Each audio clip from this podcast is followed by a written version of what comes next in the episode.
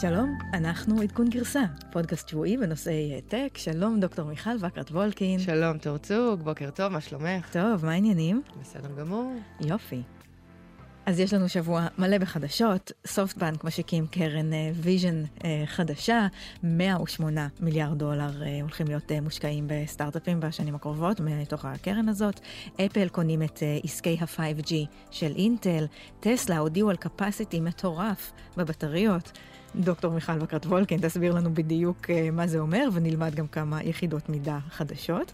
ולסיום נדבר על שימוש באימוג'י בסביבות העבודה, אבל קודם כל מיכל מטיילת. מיכל, איפה היית השבוע?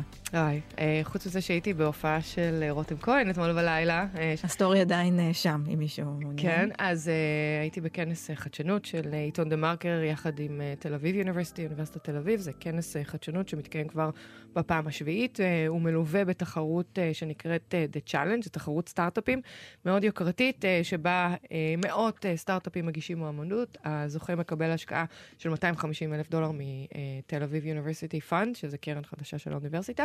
אז אני גם שפטתי בתחרות שהייתה מאוד מרשימה, היו שם חברות uh, בכל מיני verticals. מה ראית מעניין? Uh, ראיתי כמובן uh, חברות בתחום ה-mobility ובתחום הרכב, גם תחום ה-IoT, היו שם חברות uh, בבלוקצ'יין, במדיה, באמת באמת כנס מרשים ומעניין. Uh, התחרות, הכנס עצמו, uh, היו שם רשימת uh, דוברים טובה, זה היה באוניברסיטת תל אביב, והיה שם uh, סקוט קופור, שהוא המנג'ינג פרטנר של אנדריסן הורוויץ, uh, וגם העובד הראשון שלה. אני אדבר עליו עוד מעט, היה ה-VP ו-Chief of Staff של לארי אליסון מאורקל, היה אדם נאש, הוא ה-VP product של דרופבוקס, אלן פלד מווינטאג', uh, היו גם ישראלים מאוד מעניינים, היה CEO של וויקס, והיה CEO של Healthy.io, קורטיקה, software, eh, eh, psych medical, ג'ול, זיקית וכן הלאה וכן הלאה, גם פייסבוק היו שם.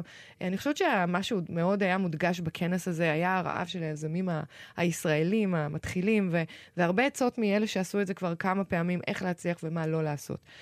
אבל ההרצאה הכי מעניינת לדעתי, שזה הפאנל שאלן פלד ראיין את סקוט קמפור מאנדרסון הורוויץ, רק למי שלא מכיר, זוהי קרן של עשרה מיליארד דולר, קרן אמריקאית מהסיליקון וואלי, סקוט הוא העובד הראשון שם, הוא ניהל את הקרן במשך עשר שנים, ובאמת עשה שם הכל. הוא הגיע מ-HP, ותמיד נורא מעניין להבין מאיפה האנשים המוכשרים האלה, מהקרנות הון סיכון מגיעות, אז הוא הגיע מ-HP, הוא היה שם אקזקיוטיב אחרי שהוא נכנס uh, כחלק מרכישה uh, של חברה uh, ב, uh, uh, בסך של uh, 1.6 מיליארד דולר. Uh, עכשיו, הקרן אנדרסון הוריד זה משקיע בכל שלבי, uh, השלבים של הסטארט-אפים, מ-seed ועד late late stage, אבל בתנאי שיגיעו להיות uh, צפי של יוניקורן. Uh, הם מסתכלים על הרבה על תחומים של Software Enterprise, uh, יש להם קרן ביו של 650 מיליון, קרן קריפטו של 350, באמת זה סכומים מטורפים, ואנחנו קצת דיברנו על, על תעשיית ה-VCs אה, בעולם, הם, הם לא משקיעים כל כך בישראל, זאת אומרת, זה לא שהם פוסלים את ישראל, אבל, אבל השוק קטן עליהם, החברות בארץ בדרך כלל לא מגיעות להיות אה, יוניקורניות כאלה גדולות. אה, קרט כתב דה, ספר נורא מעניין, אה, אה, שנקרא אה, The Secret of Sand Hill Road, אה, ששווה קריאה, אני קיבלתי את הספר הזה בתור שופטת, אבל מי שלא מכיר, Sand Hill Road זה היה אה, רחוב ב, אה, אה, בקליפורניה, אה, זה בעצם אה, נמצא במנלו פארק, אה, שבו נמצאים כל הקרנות הון סיכון הגדולות והבאמת אה, מוצלחות, ואיך הם אחד מהם. אז אה, הספר שהוא כתב זה מדריך לסטארט-אפים. דרך אגב, כשאני התחלתי את דרכי בסיליקון וואלי, עברתי לשם, הרחוב הראשון שגרתי בו היה אחד ליד סנדי רוד, וזה היה מאוד מעניין ככה לקום בבוקר, לפתוח את העיניים ולראות את כל ה... מכוניות שמגיעות לשם, בוא, בוא נגדיר את זה ככה. אז המדריך ליזמים שהוא כתב, הוא למעשה רוצה לתת את הפידבק שלו אחרי כל כך הרבה שנים של השקעות. אז קודם כל, דבר נורא מעניין, הוא השווה בין, בין שנת 2000, שזה היה הבועה הגדולה שקרסה, זה היה בדיוק כשאני עברתי לוואלי. מזל שעברתי בתור חוקרת ב, ב, במכון מחקר, דוקטור לבטריות, ולא בתור סטארט-אפיסטית, כי כל החברים שלי מסביב איבדו את העבודה שלהם, חברות נסגרו, מיליונרים בפוטנציאל שקנו כבר מטוסים וניסו להנפיק חברות, בעצם היו צריכים למכור הכל. אז הוא אומר שאנחנו לא נמצאים בבועה עכשיו, למרות שהמספר ה-IPO הוא גדול, הוא עדיין שני שליש ממה שהיה ב-99 ו-2000. ובעצם מה שהוא, מה שהוא אומר זה שהעולם עבר מהפכות מאוד גדולות מאז disruption שאנחנו מדברים על חלקם, אבל למה אנחנו לא בבועה? קודם כל יש התנהגות צרכנית שונה לחלוטין שעברה כולה, כמעט כולה לאינטרנט. יש הזדמנויות שונות להגיע ללקוחות דרך, דרך סושיאל מדיה, היום יש קהל של מיליארדים שמשתמש באינטרנט, מחפש, קונה. ב-2000 2000 זה לא היה, והיו, כן הוקמו חברות ענקיות כמו WebVan למשל, שזה אה, חברה, תחשבי על אמזון של היום, אבל חברה שמנסה למכור אה, אה, אה, סופרמרקט אה, באונליין, היה את pet.com, זה חברות שהגיעו ל-valuation מטורף, אבל אנשים לא קנו באינטרנט, אנשים לא היו באינטרנט, מהפכת האינטרנט רק התחילה, מהפכת ה-connectivity בעצם רק התחילה. אה, הקומפיוט עדיין לא היה קיים בכזו, בכזה, כאלה מחירים זולים, וגם אה, יכולות הענן היו הרבה יותר אה, חלשות. היום למשל, אה, כל המוצרים שהם מוגדרים בתור SaaS או Software as a Service, מותקנים, אנחנו לא צריכים איזשהו איש IT בשביל להשתמש בהם. אה, בקיצור, היום... ואלה כל הסימנים שבעיניו אומרים שהשוק הוא שוק בריא ואין פה בועה שעומדת להתפוצץ. אין פה בועה. מה הוא עוד אומר? שבעצם לוקח הרבה יותר זמן לחברות להגיע ל-IPO, ואנחנו מדברים על יותר מעשר שנים, ואנחנו גם רואים את זה, שפעם זה היה פחות מחמש כן. שנים. מה דרוש ממנכ"ל של סטארט-אפ היום? רגע, אז אם יש לו כל כך הרבה סבלנות לחכות, הוא באמת כל כך לא סופר אותנו וחושב שלא לא יצמחו מפה יוניקורנס, לא... והוא לא רואה את ה... תראי, הוא הגיע לארץ והוא בא והוא ישב כן. ודיבר, והוא מאוד מעריך את הטכנולוגיות שקורות בישראל.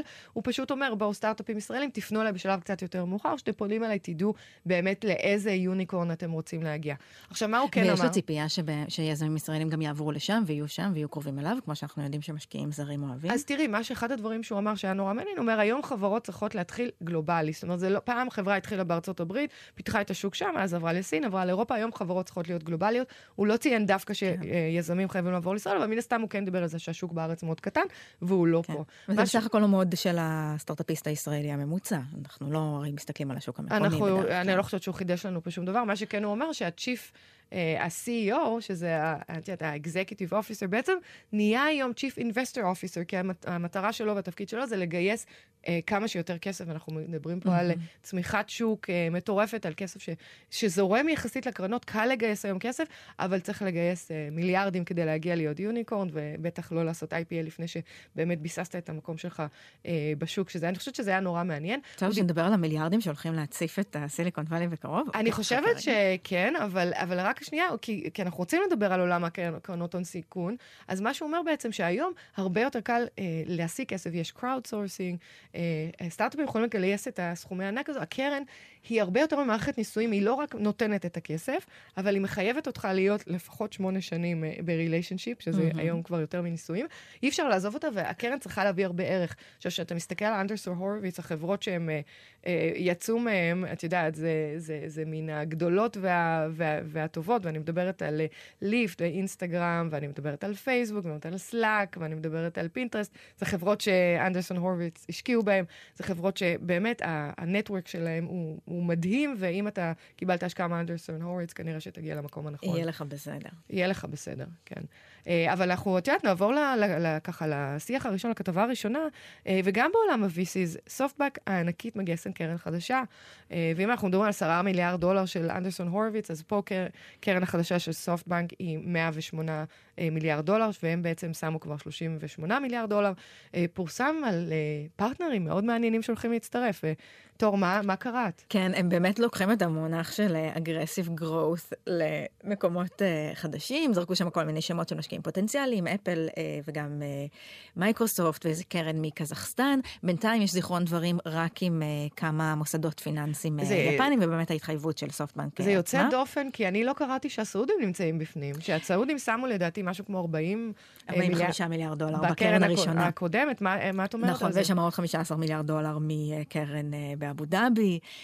אז באמת יש שאלה מאוד גדולה סביב, סביב איזה חלק ייקחו הסעודים בקרן הזאת, בקרן החדשה, כי יש באמת המון סימני שאלה לגבי ההשקעות של הקרן הקודמת, ה-Vision Fund הראשונה, מה שהולכת להיות ה-Vision Fund הראשונה עשתה, ויש, ויש שאלות, ככה, ההצהרה היא די, היא די עמומה, ואנחנו לא יודעים אם יצליחו לגייס את הקרן הזאת בלעדיהם, ואם הם רוצים, אבל בכל מקרה, הסעודים. זה ברור שהקרן הזאת תהיה יותר, יותר מבוזרת. מאיזה לא בחינה?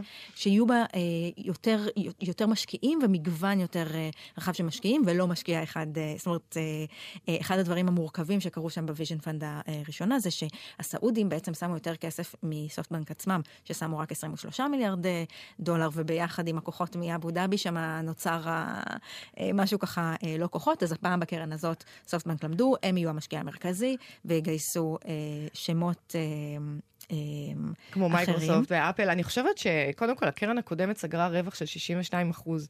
אה, אחרי השקעה ב-71 חברות בסך של 64 מיליארד דולר, נכון. זה מטורף, מדובר על אובר וסלאק. נכון, אבל צריך לזכור שלא, למרות, ש, למרות שכן אובר ויש שם כמה חברות שיצאו ל-IPO, יש חלק מה-62 אחוז האלה, כמו ב-WeWork, זה רווחים שהם על הנייר, ואנחנו צריכים לראות עוד מה יהיה איתם. נכון, אבל זה מדהים לראות שבן אדם, את יודעת, בן 61, שזה... אה, מסאיושי סאן. בדיוק, הוא עדיין, אה, הוא עכשיו בעצם טוען שהוא רוצה להקים קרן חדשה כל שנתיים שלוש. ואת אה, יודעת, הם, הם גם הגיעו לישראל, אם אני לא יודעת אם ראית, אבל סופטבנק מסתובבים פה. מה זה אומר? מסתובבים עם צ'קים כבדים. כן, זה מדהים, הוא באמת איש חזון. כמו, כמו השם של הקרן, הוא באמת מאוד אוהב טכנולוגיות אה, אה, מתקדמות, הוא לגמרי זונח את, אה, את כל עסקי הטלקום, תכף נגיד מילה, כי אה, בעצם לסופטבנק היה שבוע מאוד מאוד גדול, הם גם, הם גם אה, אישרו להם את עסקת המיזוג של ספרינט, אה, ספקית הטלקום האמריקאית נכון. שבבעלותם, ביחד עם T-Mobile, היה להם שם הרבה עניינים אה, משפטיים, משרד המשפטים האמריקאי לא כל כך אישר להם, עכשיו זה כרגע, אה, הם פתרו שם את כל הבעיות, מכרו את החברות, את ה-business ה... אה, ה-prepaid, ה-business הפחות, אה, אה, היותר אה, זול לחברה אחרת, וסגרו שם את העניינים, הם צריכים רק לקבל אישור מרשות התקשורת האמריקאית, ואנחנו מכירים את העומד בראש ה-FCC, את אג'יט פאי, הוא כבר הודיע שהוא בעניינים. אבל באמת מסאיושי סאן הודיע שהוא 97% מהזמן שלו מקדיש לענייני ההשקעות, הטלקום מדהים. כבר לא מעניין אותו. כן, דרך אגב, הקרן החדשה, הפוקוס שלה, לפי מה שהם אומרים, זה AI, ומדברים גם הרבה על מכוניות אוטונומיות, שהם עדיין מאמינים שיקרו בקרוב. נכון, דיברנו על זה שהוא רוצה להיות קיסר התחבורה. נכון. אני כבר סיפרתי את הבדיחה שלי על ישראל קיסר, כן. שר התחבורה. נכון. אמ, כן, אז באמת בקרן הראשונה הם, הם השקיעו גם, כמו שדיברנו, באובר, וגם על דידי צ'ושינג, שאני בטוח לא הוגה את זה כמו שצריך, שזה אובר uh, של סין, וגם בכל מה שקרוב לזה, כולל משלוחים, כולל uh, uh, מיקרו מוביליטי. טוב, אז בואו נראה אם באמת uh, חברות uh, כמו מייקרוסופט, uh, כמו אפל, uh, ישקיעו בקרן הזאת. כן, אה, שאלה גדולה, וזה גם לא כל כך פשוט ללכת ולפזר כאלה, כאלה כספים. אנחנו אולי עוד נדבר על זה, אה, על זה בהמשך. בסופו של דבר, גם ה Vision Fund הראשונה השקיע בכל מיני דברים אה, ככה קצת הזויים, כולל וואג, נכון. אפליקציה החביבה עליי לחיות מחמד. כן, אבל את יודעת, הרבה פעמים כשמישהו מגייס כסף, הוא אומר, אני הולך לגייס 100 מיליארד או 100 מיליון, לא משנה, ובסוף כמה שהוא מגייס, הוא מגייס. אז יכול להיות שחלק מזה זה גם PR, למרות שאני סומכת עליהם שהם יגיעו למספרים גדולים. כן. טוב, אה, יש אה, התפתחות בעניין המשולש הרומנטי, אפל, אינטל, קוואלקום, דיברנו על זה הרבה בענייני אה, עסקי ה-5G, ואפל באמת קונה את הקניין הרוחני ואת העובדים של אינטל, שמפתחים את המועדם של ה-5G, זה מה שנקרא Acqui-Hire. זו בעצם רכישה שהיא בעיקר סביב הטאלנט וסביב המוחות שמפתחים את מה שרוצים לקנות, בסכום שווה לכל נפש, מיליארד דולר בסך הכל. שזה כלום, תקשיבי, זה ממש... ממש אה, סוכריה בשביל אה, אינטל, ובאמת הם... בשביל אפל, בשביל אה, אפל, סליחה, לא בשביל אינטל. בעצם, רק להזכיר לכם, לפני כחודש אינטל הודיע שהם יוצאים משוק ה-5G אחרי שהם כשלו לספק את הסחורה לאפל. הם מפסידים, מפסידים כמיליארד דולר בשנה על החטיבה הזאת. עכשיו, אפל תבע את אינטל. למעשה, אפל הודיע שהם לא ייכנסו ל-5G בטלפונים הסלולריים עד 2021, 2022, והסיבה הייתה שאינטל, שהייתה אמורה לספק להם את הסחורה, לא הצליחה להגיע. בזמן אה, למוצר שהוא קומפטטיבי, שהוא תחרותי.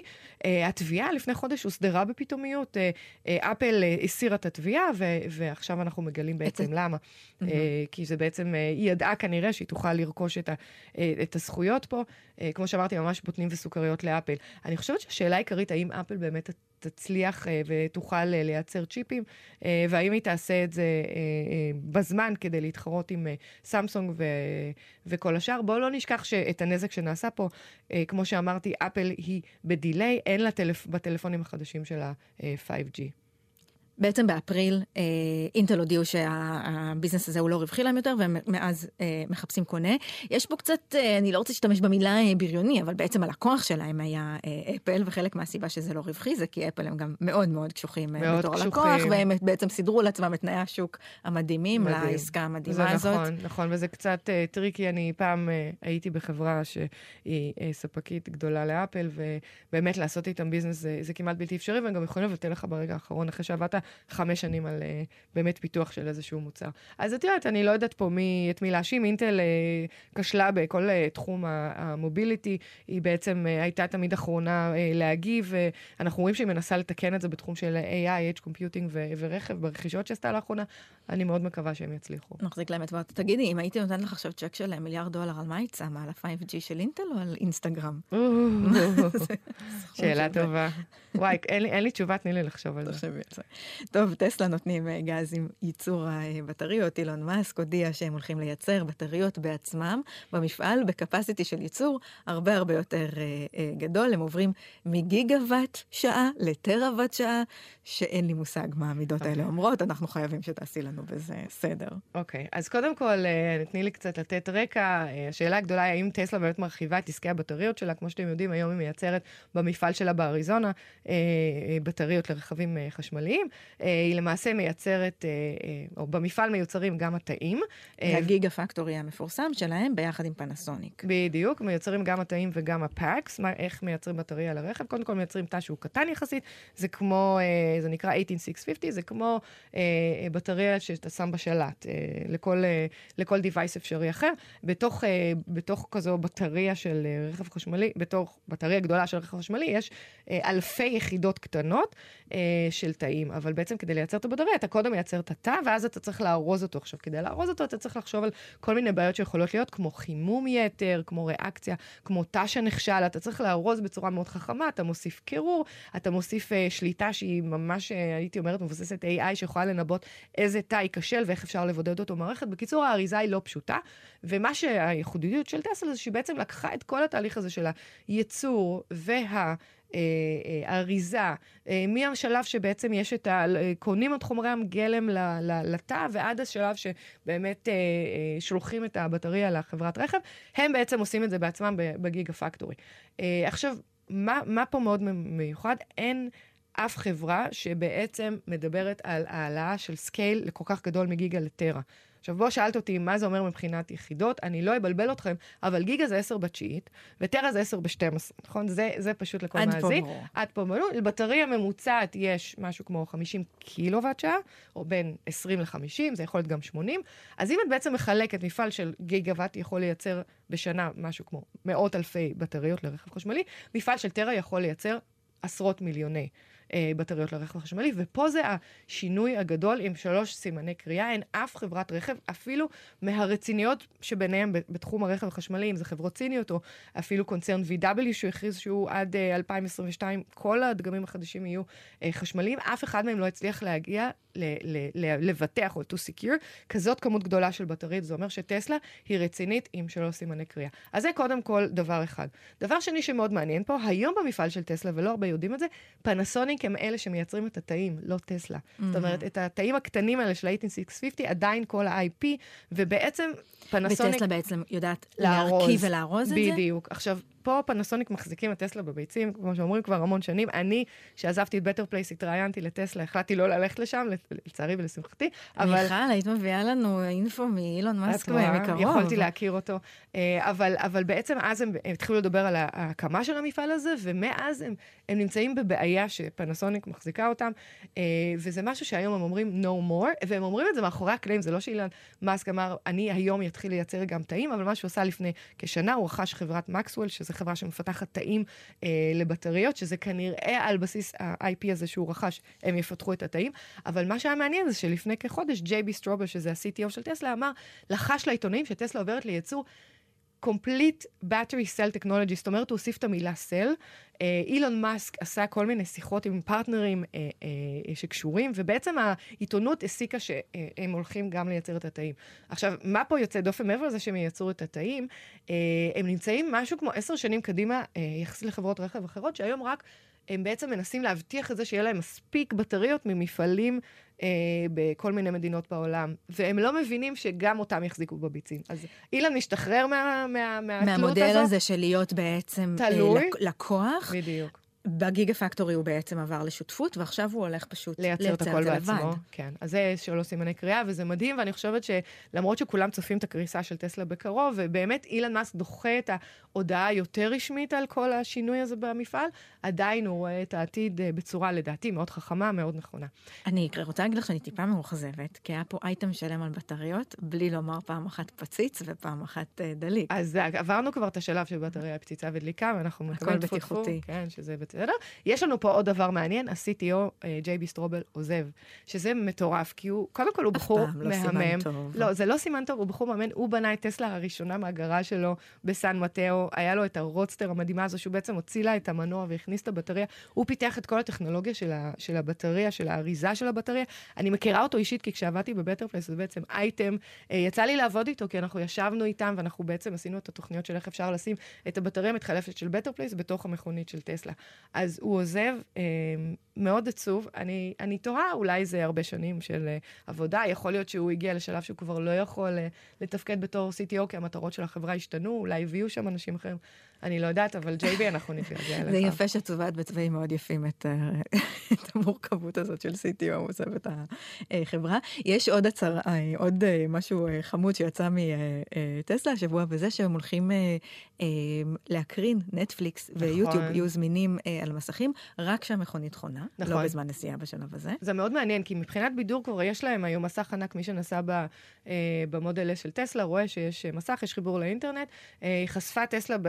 ב-E3, בכנס E3 של הגיימרים, שהיא מפתחת uh, לרכב משחקים שהם בסגנון אטארי, uh, כל מיני פול פוזיישן, מיסייל קומנד, טמפסט. ושההגה יהיה ה controller של המשחק. בדיוק, ויהיה אפשר גם לשחק שח דרך אגב. המשחק, אבל כמו שאמרתי, יהיה uh, זמין כשהרכב חונה. חשוב לציין שהרשויות, גם בארץ, בכל העולם, לא מרשות לשחק בנהיגה, הן לא מרשות בכלל לגעת בטלפון, וכשעצר אותי השוטר שבוע שעבר, התווכחתי איתו, אמרתי לו, תקשיב, אבל הכל הולך לכיוון של טאץ' בסקרין, ואנחנו כן נוכל, הוא אומר, אסור, אסור, אסור. זה היה שוטר של ההווה, לא שוטר של העתיד. זהו, שוטר אה, לא, לא מסכים, סליחה, אה, סליחה, לא אמרתי כלום.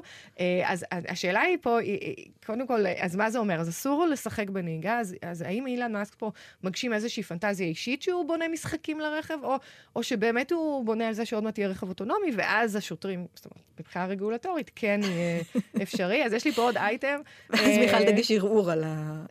על הדוח, לא, אני בדיוק צריכה לשלם אותו. אז, אז, אז יש לי כאן עוד איזשהו אייטם, אילן מאסק הוא... גיימר כבד, הוא מאוד מאוד אוהב משחקי מחשב, אז יכול להיות שזה גם פנטזיה. את יודעת מה בדיוק? מה הוא משחק? אני, זה אני לא יכולה לדבר.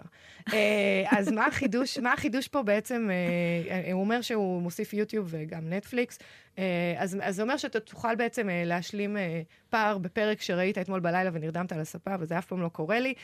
זה לא מפתיע, כי המסך הוא גדול כמו שאמרתי, אבל מה שכן מפתיע פה זה בעצם להכניס את גוגל ואת נטפליקס לתוך הרכב. זה משהו שחברות הרכב, את יודעת, כל חברות הרכב הטרדישיונל, לא טסלה, מאוד חוששות ממנו, כי הן מאבדות איזושהי שליטה בדאטה של הנוסעים ברכב, ובעצם זה אוצר גלום, זה אוצר גלום לכל חברות ה tech בארץ, אה, בעולם, סליחה, גוגל, אפל, אמזון, כולם מנסים, פייסבוק, כולם מנסים להיכנס לרכב כדי לקבל את הדאטה הזה של, של, של הנוסעים ברכב, ובעצם למכור להם שירותים. אז אנחנו, למשל, ליר, קנינו חברה שנקראת זיוו, שבעצם היא ה marketplace לנוסעים ברכב. אה, בעצם היא מספקת את כל השירותים האלה בלי, בלי הצורך אה, להכניס אה, עוד חברות טכנולוגיות אחרות. אבל אני חושבת שבאמת השאלה הגדולה היא, אם אני מסיעה את הילדים שלי לחוג, אז אני באמת אשב ויחכה להם ואני אוכל לראות פרק, אני חושבת שזה נורא נחמד, אבל יחסית ה-use case הוא קטן פה, אני חושבת שבעתיד זה יהיה הרבה יותר רציני. טוב, אז uh, לסיום, uh, uh, בעצם אנחנו מדברים פה על uh, יכולות uh, להכניס אימוג'ים לצ'אטים של uh, חברות. מה את אומרת על זה, תור? כן, אז מסתבר שזה טרנד חדש בתוך, אה, אה, בתוך אה, כלים ארגוניים ובאופן כללי בתוך תקשורת ארגונית, להשתמש באימוג'י, ארגונים מעודדים את העובדים להשתמש בזה בתוך, גם בתוך Slack וגם בתוך Teams של מייקרוסופט. יש אפשרויות מובנות להגיב על, על, על אה, הודעות ארגוניות כן. ועל, ועל צ'אטים באימוג'י. אז יש כל מיני פרצופים שמגדירים מצבים, לפי מה שהבנתי ב Slack למשל, משתמשים ב teddy bear שמחבק אחרי סיכום פגישה קבוצה, ומי שלא שולח את את, את ה teddy bear הזה, אז חס וחלילה. אה, למשל, והמשמעות הייתם נהדרים בפגישה, עכשיו תמשיכו ב next steps. אה, יש סמלים שמעוצבים למעשה מוכתבים על ידי המנהל. אה, אם יש עובד חדש שמגיע ועושה איזה, איזה עבודה טובה, אז הוא מקבל איזשהו פרצוף סמיילי מכל שאר חברי הקבוצה. עובד שתקשר, שצריך לתקשר עם מישהו שהוא לא מכיר, שולח לו איזשהו אימוג'י של, אוי, אני רוצה להכיר אותך אישית, אבל אין לי זמן עכשיו לסמולטוק. מסתבר שהמוח שלנו רואה אימוג'י בצד שבו הוא רואה פרצופים, וזה מעורר רגשות ובעצם מסייר בעבודה. אני חושבת שיש פה בעצם שינוי מאוד גדול אצל האמריקאים. הם עוברים תהליך של בעצם פרסונליזציה בעבודה, הם בדרך כלל לא נמצאים שם. הם הרבה יותר straight, הם הרבה יותר straight forward בביזנס, ופחות מחפשים את המקום הרגשי הזה, ואני חושבת שיש פה שינוי שהוא לא רק שינוי טכנולוגי, הוא גם שינוי uh, culture. כן, אז באמת, אז, אז באמת כל המחקרים מראים דברים מאוד מאוד חיוביים מבחינה רגשית על הדבר הזה, ויש פה באמת עניין תרבותי, שכל השיח המחקרי נעשה בארצות הברית, שזו אומה ללא ציניות, אני לא יודעת כמה זה היה עובד אצלנו. עד כאן עדכון גרסה להשבוע, תודה רבה דוקטור מיכל בקרת וולקי. רבה שהייתם פה, תודה לגלי צה"ל. תודה לנבות וולקה, העורך שלנו, נתראה שבוע הבא.